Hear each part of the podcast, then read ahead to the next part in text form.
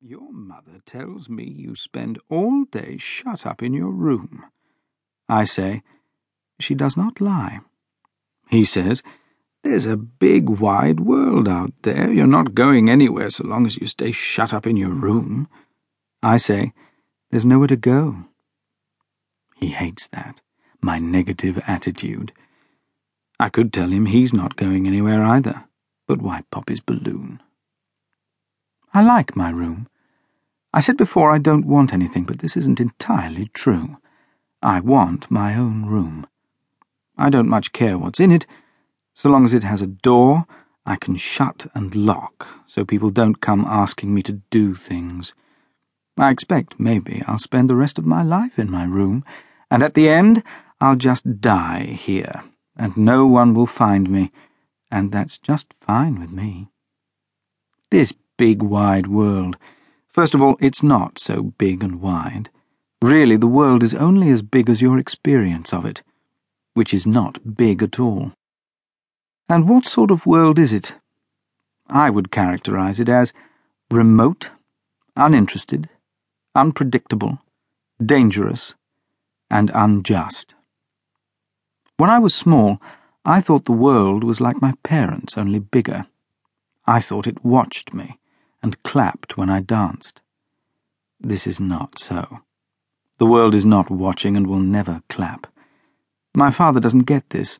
He's still dancing. It makes me quite sad to see him. Cat says my worldview lacks depth and is merely bitterness. I dispute this. I feel no bitterness. I see things as they are. Nature is selfish. All creatures kill to survive. Love is a mechanism to propagate the species. Beauty is a trick that fades. Friendship is an arrangement for mutual advantage. Goodness is not rewarded, and evil is not punished. Religion is superstition. Death is annihilation.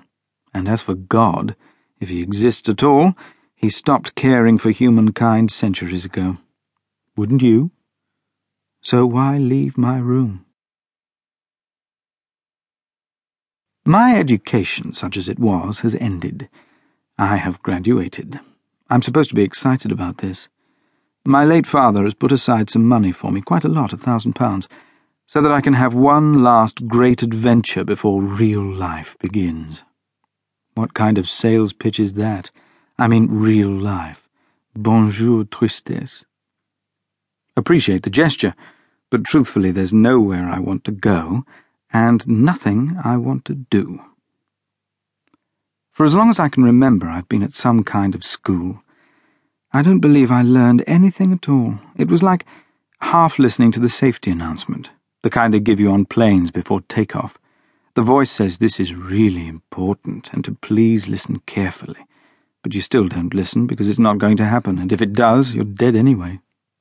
However, I admit now, when I look back, that the class system gave life a shape. One year followed the next, and without any decisions having to be made on my part, I moved up from one class to the next as if I was climbing a giant staircase.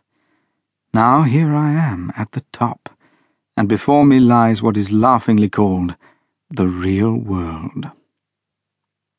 I'm in the process of not applying for jobs. I'm thinking of becoming a journalist, or possibly a film director. It's hard to decide. Journalists meet a lot of interesting people and get to travel and do their work in short bursts, which means they don't get bored.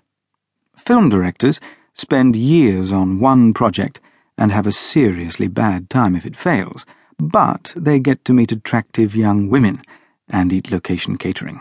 So, it's hard to decide. I'm joking, of course.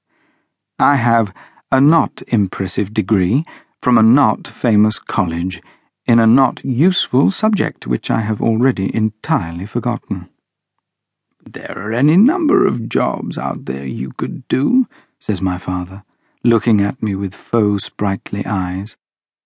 Despite, or perhaps because of the fact that he left us, he knows it's vital that he does nothing to undermine my self confidence. If you believe in yourself, you can do anything. That's what my father.